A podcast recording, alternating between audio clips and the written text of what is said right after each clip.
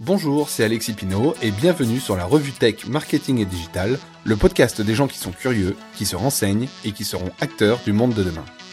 Abonnez-vous sur Apple Podcast, Spotify ou toute autre application de podcast, c'est ce qui vous permet de ne rien louper et moi de mon côté ça me fait ultra plaisir. Je vous souhaite une bonne écoute.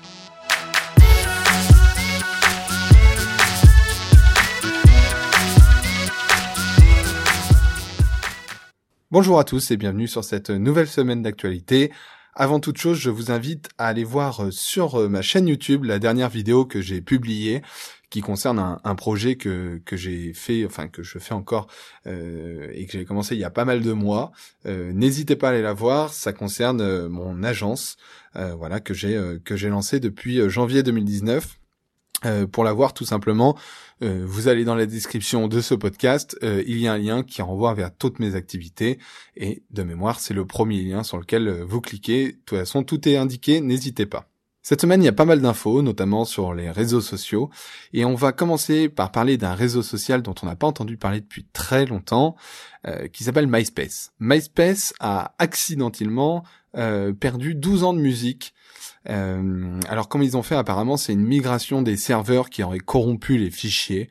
Euh, ils ont donc tout euh, tout perdu, enfin tout simplement tout a été illisible, donc ils ont dû les, les, supprimer. En tout, c'est plus de 50 millions de, de morceaux de musique qui ont été mis en ligne par 14 millions de musiciens pendant 12 ans qui ont qui ont été perdus. Euh, c'est vrai que pour les artistes, alors MySpace a très souvent essayé de relancer hein, son réseau social euh, en faisant des, des, communications un peu jeunes, etc. Mais ça a pas souvent marché. Et là, pour le coup, euh, les artistes, je ne sais pas comment ils vont avoir confiance encore au réseau, euh, en ce réseau social pour euh, bah pour tout simplement uploader leur, leur, leur musique. Alors je pense que la musique sur MySpace c'est quelque chose qui euh, malheureusement ne va plus trop se faire. Et je sais pas si MySpace d'ailleurs va va rester très longtemps en vie. Dans les réseaux sociaux, il y a une tendance hein, qui se fait depuis euh, plusieurs années déjà, euh, qui consiste à de moins en moins générer du trafic vers les sites, mais plutôt de tout faire en interne. Il y a notamment ce qu'on appelle le social selling, où on peut acheter directement sur un réseau social.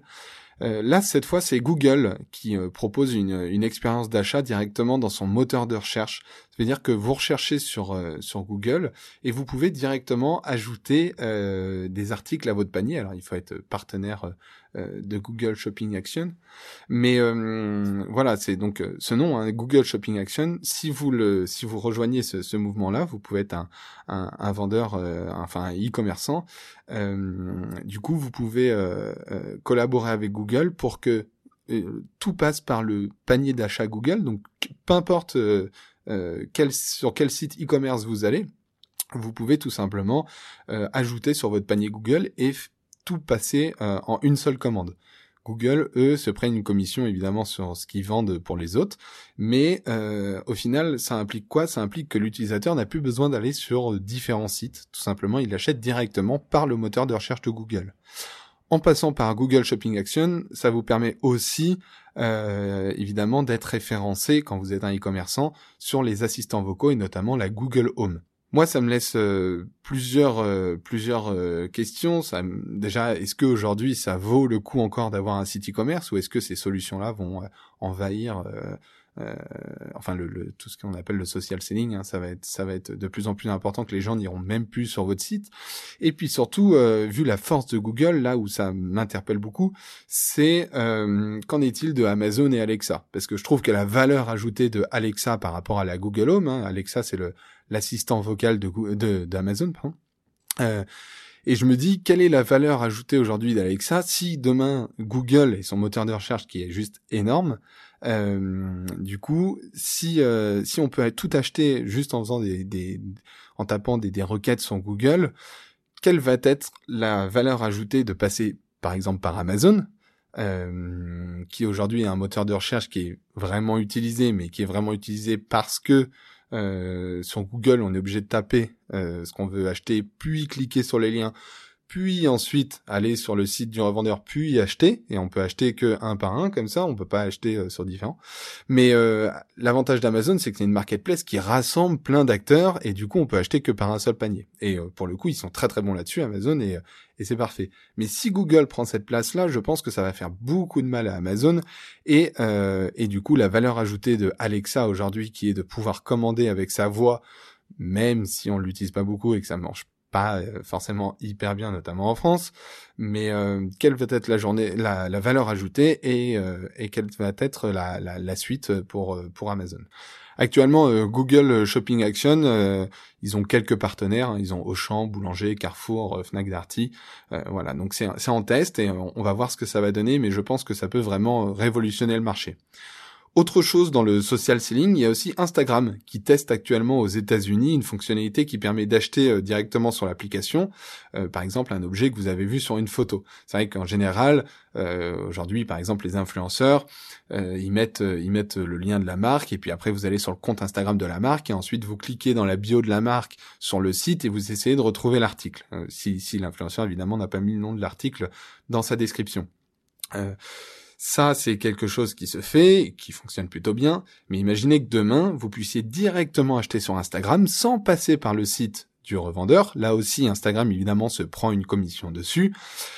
C'est quelque chose qui va être une formidable opportunité euh, pour les influenceurs. C'est quelque chose qui est beaucoup plus simple aussi pour les internautes et euh, par contre qui est euh, très dangereux pour les marques. En tout cas pour les marques qui en tout cas capitalisent aujourd'hui sur leur trafic parce que quand vous faites ça, eh ben vous ne vous ne vous ne maîtrisez plus du tout votre tunnel de conversion, etc.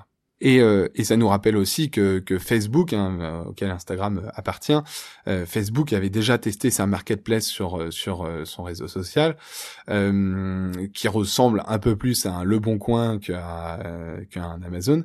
Mais mais voilà, c'est vrai que le social selling c'est aujourd'hui un sujet très important. Je pense qu'il faut le prendre en considération pour l'avenir, en tout cas si vous êtes un e-commerçant, parce que c'est quelque chose qui va être hyper hyper important. Et comme il y a beaucoup de monde, beaucoup de trafic sur ces sites-là, enfin sur ces réseaux sociaux-là, si l'expérience utilisateur est plus simple, les gens ne passeront plus par un site e-commerce, mais ils passeront directement par ces solutions-là. Donc il faut d'ores et déjà être présent euh, sur euh, Facebook, euh, sur Instagram, évidemment sur Google, etc. Et justement, on parlait de, de Facebook, mais Facebook, euh, euh c'est euh, c'est vraiment euh, le, le, réseau social qui évolue toutes les semaines, hein, parce que évidemment, ils n'ont pas que Facebook, ils ont Instagram, ils ont WhatsApp, etc. Mais Facebook, ils ont aussi Messenger, et Messenger, il y a des bots sur Messenger qui permettent notamment d'acheter. Cette semaine, ce qui a été dévoilé, c'est le bot de l'application Oui SNCF, enfin de la SNCF et euh, vous pouvez aujourd'hui réserver un billet de train via Messenger, via le bot de euh, la SNCF sur Messenger. Pour cela, il faut juste discuter avec le chatbot, euh, vous donner votre carte de réduction, vous donner les, les, les, horaires et les les, destinations, etc. à lesquelles vous voulez partir et où vous voulez partir. Et en fait, euh, logiquement, vous êtes censé pouvoir acheter directement sur Messenger. Euh, et si vous n'arrivez pas à acheter sur Messenger, euh, ça vous renvoie vers un lien qui vous permet d'acheter sur le sur le site de la SNCF. À terme, le but évidemment, c'est de acheter sur Messenger et c'est pas eu de passer par le site de la SNCF. Une autre fonctionnalité qu'il y a sur Messenger, euh, qui va, alors qui est déjà testée sur certains téléphones Android, euh, mais qui va être présent dès la prochaine mise à jour de, de, Facebook, c'est euh, les threads. un peu comme sur Twitter, vous savez, on peut on peut avoir des, des conversations qui qui répondent à un message, etc. Euh, si vous utilisez WhatsApp, c'est pareil que WhatsApp, c'est-à-dire que vous pouvez répondre à un certain message euh, pour euh, pour pas perdre les gens en fait, tout simplement quand il y a plusieurs sujets de discussion en parallèle, ce qui arrive assez souvent. Et je trouve que ça renforce un peu euh, l'idée de Facebook de, de, travailler sur les groupes. Hein. Vous savez que Facebook mise beaucoup sur tout ce qui est groupe, bien plus que sur les pages, notamment les pages d'entreprise. il mise bien plus sur les groupes. L'idée, c'est de rassembler des gens par communauté pour que les gens bah, parlent plus, échangent plus, mettent plus de contenu tout simplement sur sur sur les groupes parce qu'on met plus beaucoup de contenu sur son profil, mais on met de plus en plus de contenu, on poste de plus en plus sur les groupes. Et il y a aussi notamment les conversations groupées. Et, et c'est dans ces cas-là qu'on peut avoir évidemment des, des, des, des sujets parallèles sur la même conversation. Enfin moi ça m'arrive très très souvent. Et faire ce système de threads, ça peut être très intéressant, très intéressant, pardon, euh, pour euh, bah, justement pour euh, pour que les gens restent de plus en plus sur Messenger pour échanger. Et Facebook, c'est une une société qui évolue euh, constamment, hein, qui a tout le temps des, nouvelles idées, et c'est très bien. Mais euh, Facebook, euh, malheureusement, c'est aussi parfois des bugs. on avait vu la semaine dernière le, le bug hein, qu'il y avait eu sur Facebook, Instagram, WhatsApp, etc. Où apparemment c'était dû à une migration de leur serveur. Ça, c'était dans le podcast de la semaine dernière. Mais là, Facebook, ils ont admis que euh, il y avait des mots de passe qui avaient été stockés en clair. Alors, stockés en clair, ça veut tout simplement dire qu'ils n'ont pas été cryptés, ils n'ont pas été protégés pour les rendre illisibles si jamais le site se faisait craquer ou autre. C'est une, euh, c'est une mesure de sécurité hyper importante qui est très courante. Euh, alors, ça concerne que une centaine de mots de passe. Alors, on peut se dire que sur les 2 milliards de personnes euh, qui sont sur Facebook, c'est pas très très grave, euh, mais euh, voilà, ça faut savoir tout simplement que que c'est que ça s'est passé. Euh, ça veut pas dire non plus que ça a été euh, piraté, hein, ça veut simplement dire que pendant un moment ils ont été stockés en clair. Et de toute façon, les personnes à qui c'est arrivé, si jamais ça vous inquiète, tout simplement vont être prévenus par Facebook, qui vont leur envoyer une notification pour leur dire, euh, voilà, de modifier leur mot de passe parce que ça se peut que son mot de passe ait été euh, piraté. Mais euh, ça rappelle quand même quelque chose d'hyper intéressant, enfin d'hyper important en tout cas, c'est qu'à partir du moment où vous allez sur une application, un site qui est gratuit, vous mettez vos données, euh, et si aujourd'hui vous ne voyez pas vraiment la dangerosité de mettre vos données sur Facebook, euh, sur Google, euh, Apple ou autre, sachez tout simplement que eux aussi peuvent faire des erreurs et que si erreur il y a, bah, vous êtes dépendant d'eux pour tout ce qui est la protection de vos données. Et d'ailleurs, Brian Acton, le cofondateur de WhatsApp, hein, qui depuis n'est plus chez WhatsApp depuis que ça a été racheté par Facebook et puis c'est pas très bien entendu avec Mark Zuckerberg, c'était lui déjà qui était à l'initiative du hashtag delete Facebook quand il y avait l'affaire du Cambridge Analytica.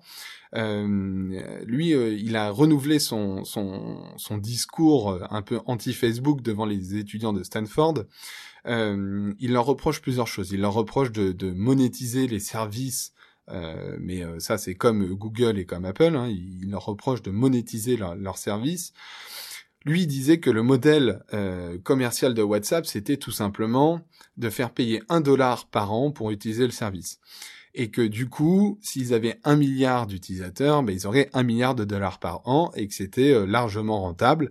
Et ce qui reproche à Facebook, à Google, etc., c'est tout simplement de vouloir faire des milliards et des milliards et des milliards.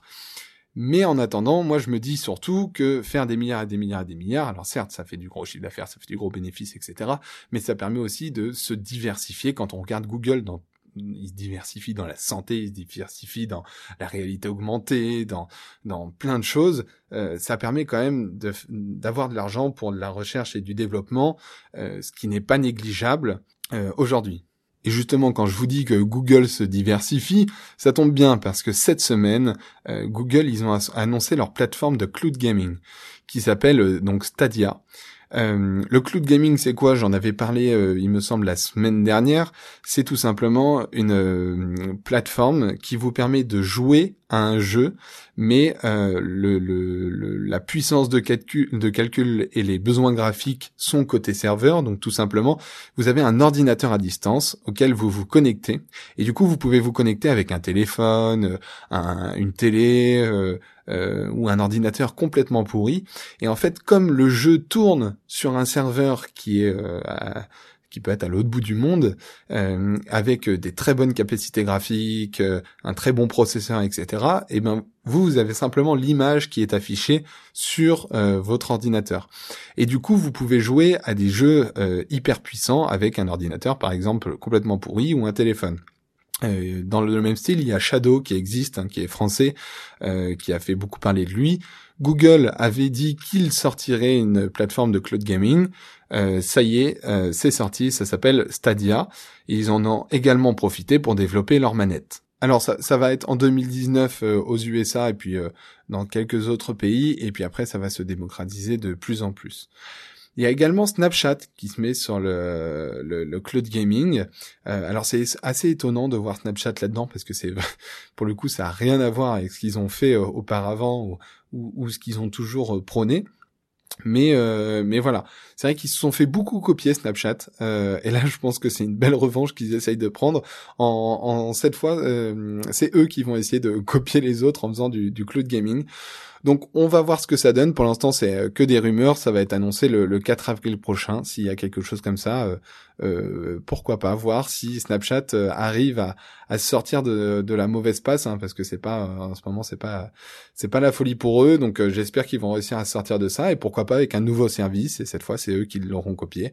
il faut juste être meilleur que les autres pour que pour que ça passe mieux. Voilà. Donc bonne chance à Snapchat et puis j'ai hâte qu'ils nous dévoilent ça donc le 4 avril prochain.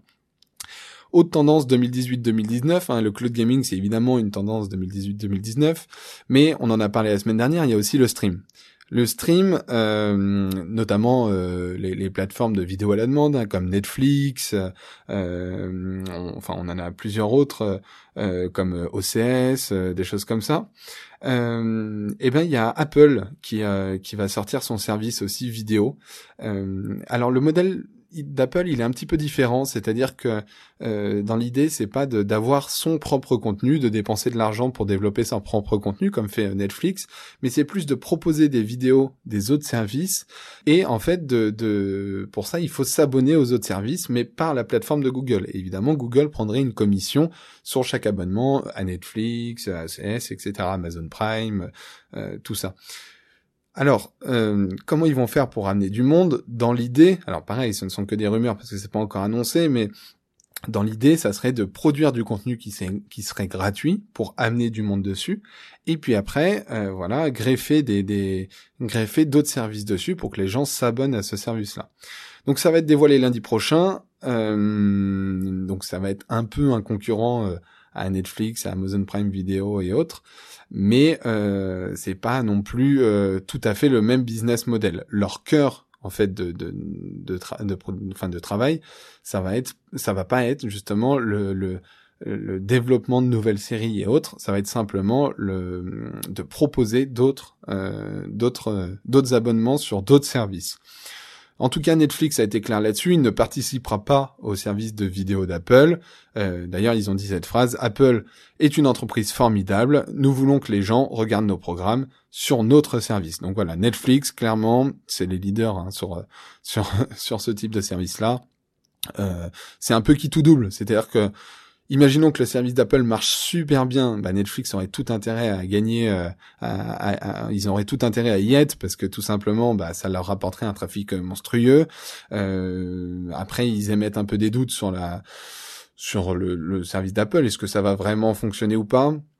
Euh, Et si ça fonctionne pas, bah, Netflix clairement, ils vont garder leur, leadership sur le marché. Donc voilà, je pense qu'ils prennent pas trop de risques, en tout cas à ne pas y aller, euh, mais je pense aussi que c'est une décision qui a été mûrement réfléchie. Et tiens, pendant qu'on parle d'Apple, euh, Apple cette semaine ils ont dévoilé beaucoup de choses euh, sans conférence. Hein, euh, c'est pas les, il n'y a pas eu de conférence Apple, mais voilà, ils ont dévoilé au fur et à mesure par des communiqués de presse pas mal de choses. Il y a par exemple les AirPods 2 qui ont été qui ont été annoncés. ils sont affichés au même tarif que les anciens, les AirPods. Hein, si vous savez pas ce que c'est, c'est les écouteurs sans fil de Apple. donc voilà, même tarif que l'ancien, 179 euros. ils ont une nouvelle puce qui décuple l'autonomie qu'ils ont dedans.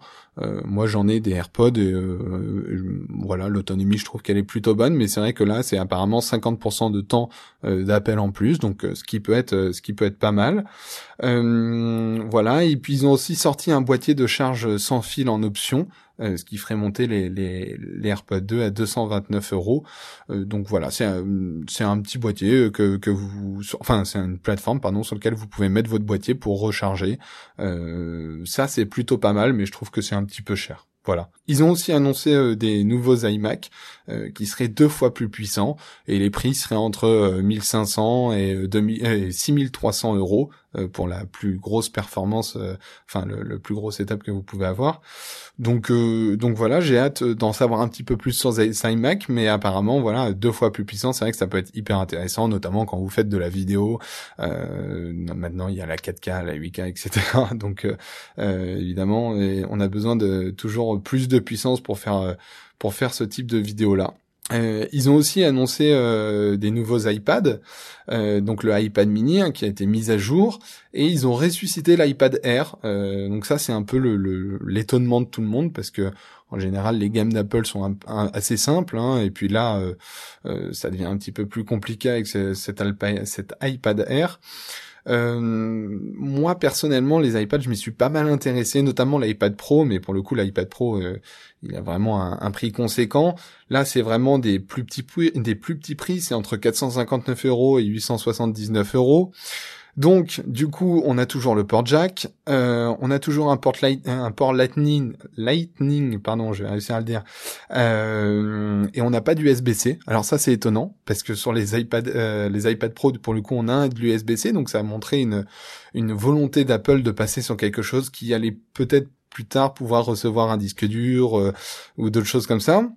là, non, c'est toujours le port Lightning, donc un peu étonnant. Euh, on a le processeur de l'iPhone XS 200 de, dedans. Euh, on n'a pas de Face ID. Euh, c'est toujours l'Apple Pencil de première génération, alors que sur l'iPad Pro, il y a l'Apple Pencil de deuxième génération. Euh, et là, l'iPad Pencil de première génération, bah, euh, il faut décrocher le bout du stylo et le connecter dans la coche de l'Apple, de de l'iPad. Donc c'est c'est pas ouf parce que du coup on a un stylo qui ressort de l'iPad, c'est vraiment pas très esthétique et pas très pratique. Alors que sur euh, l'iPad Pro, euh, vous avez une recharge magnétique, donc en fait vous collez euh, votre stylo sur le bord de l'iPad. Alors, il a été dit que c'est tout simplement pour garder un prix raisonnable hein, qu'ils ont fait ça. Euh, ils n'ont pas voulu changer trop de choses parce que ça, ça impliquait de changer le design notamment. Euh, et euh, changer le design plus faire une recharge magnétique, etc. Ça aurait eu des coûts supplémentaires qui euh, qui auraient qui n'auraient pas du coup, du, du coup correspondu au marché, enfin en tout cas de ce qu'attendait le marché. Donc voilà, personnellement, je trouve que c'est pas la folie euh, les mises à jour et euh, euh, de, de, de, de, ces iPads. Je, franchement, je conseillerais pas de les acheter ou alors tournez-vous plutôt vers un iPad Pro si vous avez les moyens, euh, parce que là, pour le coup, c'est vraiment la folie. Euh, là, la mise à jour, c'est juste pour rafraîchir un peu la gamme qui euh, avait pas été mise à jour depuis un petit bout de temps, mais je trouve ça dommage parce qu'ils ont rien apporté de, de vraiment nouveau, voire ils sont restés sur des sur des technos un peu anciennes, donc je je trouve pas ça vraiment vraiment fou quoi. Euh, sinon, Apple, ils ont annoncé aussi une grosse mise à jour sur euh, Pages, Numbers et Keynote. Hein, c'est le, c'est euh, les, les, les, outils pour qui correspondent à Word, Excel et puis PowerPoint sur sur Windows. en fait, tout simplement, c'est des, des, des mises à jour sur des fonctionnalités qui n'étaient pas disponibles avant, qui étaient disponibles sur Mac par exemple, mais qui n'étaient pas disponibles euh, sur iPad. Euh, ça montre aussi la volonté d'Apple de faire de plus en plus des iPads, de les faire devenir des ordinateurs. Hein. Il y a cette question qui se pose beaucoup, est-ce qu'un iPad Pro peut remplacer un ordinateur? Euh, Oui, si vous faites des choses assez simples. Non, si vous commencez à faire des choses compliquées, parce que vous êtes notamment bridé par l'OS hein, de l'iPad Pro. Là, clairement, moi, pour l'avoir euh, pour l'avoir testé, euh, il y a des choses qui me manquaient sur euh, Keynote, par exemple, pour bah, pour faire mes présentations, des petits des petites fonctionnalités qui maintenant vont être mises à jour, donc je pourrais les faire sur sur l'iPad Pro. Donc ça, ça pourrait être hyper intéressant. Mais ce qui est vraiment intéressant, c'est que il y en a beaucoup qui disent que est-ce que l'iPad peut devenir un ordinateur? Et il y en a certains qui répondent non, c'est mieux. Et c'est mieux pourquoi? Parce que aujourd'hui, par exemple, sur Keynote, euh, si vous voulez faire des euh, transitions ultra personnalisées ou avec des des, des mm, des, des formes ou des choses comme ça qui font des, des chemins très spécifiques, vous faites ça avec le trackpad et c'est hyper compliqué c'est pas du tout précis, euh, voilà. Mais si demain vous pouvez le faire avec un stylet et vraiment choisir ce que vous voulez faire, là ça peut être très intéressant. Et, et je pense que mm, dans l'idée, Apple ne veut pas que l'iPad remplace l'ordinateur. Enfin, si, il veut qu'il remplace l'ordinateur, mais il veut qu'il fasse mieux. C'est-à-dire qu'en pouvant toucher l'écran, en pouvant dessiner sur l'écran, vous pouvez faire des choses encore plus fous. Euh, et je pense que c'est pour ça qu'ils vont mettre à jour. Donc là, ils ont mis à jour euh, les, logiciels, hein, enfin les applications du coup sur iPad. Mais euh, moi, j'ai vraiment hâte qu'ils mettent à jour, qu'ils mettent à jour l'OS pour que l'OS soit plus fou qu'un ordinateur. Et actuellement, on est vraiment trop bridé par l'OS. Moi, c'est ce qui m'empêche de passer le pas. Mais euh, j'ai vraiment hâte que, que j'espère que ça sera dans iOS 13. Mais voilà, j'ai vraiment hâte que ça passe quoi. Quelques actualités pour terminer ce podcast. Euh, le tout premier supercalculateur euh, Exascal américain euh, d'Intel hein, euh, va sortir euh, en 2021. c'est une machine qui a l'air assez prometteuse. Alors, c'est une machine hexaflopique euh, qui sera capable en fait tout simplement de d'effectuer près d'un milliard de milliards d'opérations à la seconde. Donc en fait, ça va dépasser euh, largement le, plus puissant des supercalculateurs qui est actuellement en service, qui aujourd'hui fait 200 euh, pétaflops euh, de, de, traitement de données, enfin de traitement de, de, enfin d'exécution en tout cas de, de, calcul. c'est cinq fois moins plus puissant que la machine Exascal que, que veut sortir que veut sortir Intel. Il sera livré donc en 2021, il devrait coûter à peu près 500 millions de dollars, donc c'est hyper conséquent. Donc on peut se dire mais qui va acheter ça? Euh, Eh ben c'est le laboratoire national euh, Argonne du département de l'énergie qui est près de Chicago. Euh, donc l'idée, en fait, ça va de faire tourner des applications évidemment bien spécifiques. Euh, il va faire tourner des, des, systèmes hyper complexes d'intelligence artificielle parce que l'intelligence artificielle, il y a comme il y a énormément de choix à chaque fois, de prise de décision, etc. Euh, évidemment, il y a beaucoup de beaucoup de calculs à faire. Et l'idée, ça va être de pouvoir euh, prévoir les changements du climat. Euh, euh, ça va être également de, de, soutenir des recherches sur le cancer.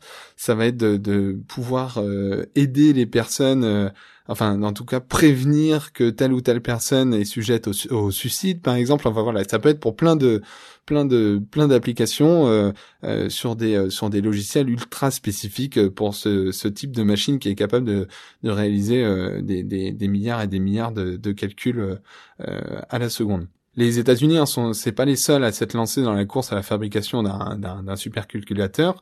Il y a le Japon qui euh, prévoit son modèle pour 2021. Euh, L'Europe, euh, toujours un peu en retard, eux c'est 2022 voire 2023. La Chine, par contre, elle, bah, toujours en guerre avec les États-Unis. Hein, ça, ça, fait référence à mon podcast de la semaine dernière. Mais eux, ils ont annoncé un supercalculateur euh, de, de, la même puissance hein, pour les horizons 2020, donc dès l'année prochaine. Donc voilà, ça, pareil là-dessus, ça se, ça se, ça c'est en guerre aussi. Hein, c'est, c'est la guerre de la technologie et, euh, et à voir ce que ça va donner, à voir l'utilisation qu'on va pouvoir en faire. Mais je pense que ça peut donner de, très belles choses. Il y a, euh, on avait parlé aussi dans le premier podcast du Galaxy Fold euh, de Samsung, le Mate X de Huawei, et il y a Xiaomi qui a annoncé qu'il pourrait euh, proposer son smartphone pliable à moins de 1000 euros. Donc l'idée de Xiaomi, hein, toujours, c'est d'être sur une gamme de marché basse, voire moyenne, euh, donc du coup à des prix raisonnables. Euh, voilà, et d'ici euh, d'ici deux ans, Xiaomi aimerait bien proposer des, des, smartphones pliables à moins de 1000 euros. C'est quelque chose d'intéressant parce qu'aujourd'hui, on le sait, c'est assez cher, c'est plus de 2000 euros. Comment faire une semaine d'actualité tech sans parler d'Elon Musk? Évidemment, on ne peut pas. Euh, la semaine dernière, Elon Musk avait levé le voile donc sur sa Tesla Model Y à 35 000 dollars. Et cette semaine, Elon Musk a évoqué son pick-up électrique. Alors en fait, Elon Musk, il maîtrise très très bien les médias. Hein. Il sait, il sait comment faire réagir à partir d'un tweet ou quelque chose comme ça. Et, euh, et voilà, je pense que le pick-up est, euh, une idée et quelque chose qui peut-être a déjà eu quelques prototypes, etc. en interne. Chez Tesla, je pense qu'on n'en est pas encore, euh, on n'en est pas encore à, à dévoiler ce pick-up électrique. En France ou en Europe, ça nous parle un petit peu moins. Aux États-Unis, les pick-up c'est quelque chose qui sont euh, qui sont assez euh, assez modernes, assez assez intéressant, assez bien vu. Donc ça peut être quelque chose qui, qui va marcher. On va voir ce que ça donne. voilà, j'ai hâte de le voir en action. On va rester un petit peu dans l'auto. je vous avais parlé de, il me semble que c'était dans le premier podcast de la Lazarette LM 496 qui était une moto qui était censée pouvoir voler. On avait vu une vidéo où c'était très noir, on voyait pas grand chose, on comprenait un peu le principe, mais voilà. Mais là, ça y est, le, créateur, hein, donc un français, il a publié une vidéo de démonstration de, de, de la bête, de la moto. Euh, et en fait, tout simplement, c'est une moto assez classique et en fait, les roues se séparent et euh, du coup, ça fait, euh, ça se, ça se met à l'horizontale. Donc, il y a quatre roues qui se mettent à l'horizontale qui en fait ont des turbines qui vont tourner très très vite et qui vont faire comme un drone et qui vont surélever la moto. Donc il y a une vidéo qui est sortie, si vous voulez aller voir, euh, allez-y, c'est assez impressionnant. Euh, et la moto arrive à se soulever du sol. Donc on voit pas du tout encore les tests de est-ce que euh, on arrive à, à se déplacer avec, est-ce que c'est précis, etc. Je sais pas si c'est déjà pris en compte et du coup on, on peut le faire ou si euh, c'est que euh, ils attendent un peu d'avoir, euh, ils vont dévoiler du contenu au fur et à mesure pour faire, on va dire, mousser les ventes. Mais mais en tout cas, voilà, la moto roule en tant que moto. Euh, elle se soulève du sol grâce à euh, ses drones, etc. À voir ce que ça va donner. Et je trouve ça assez impressionnant d'avoir des motos volantes. On a vraiment l'impression d'être dans euh, dans le futur. je trouve que c'est que c'est assez impressionnant.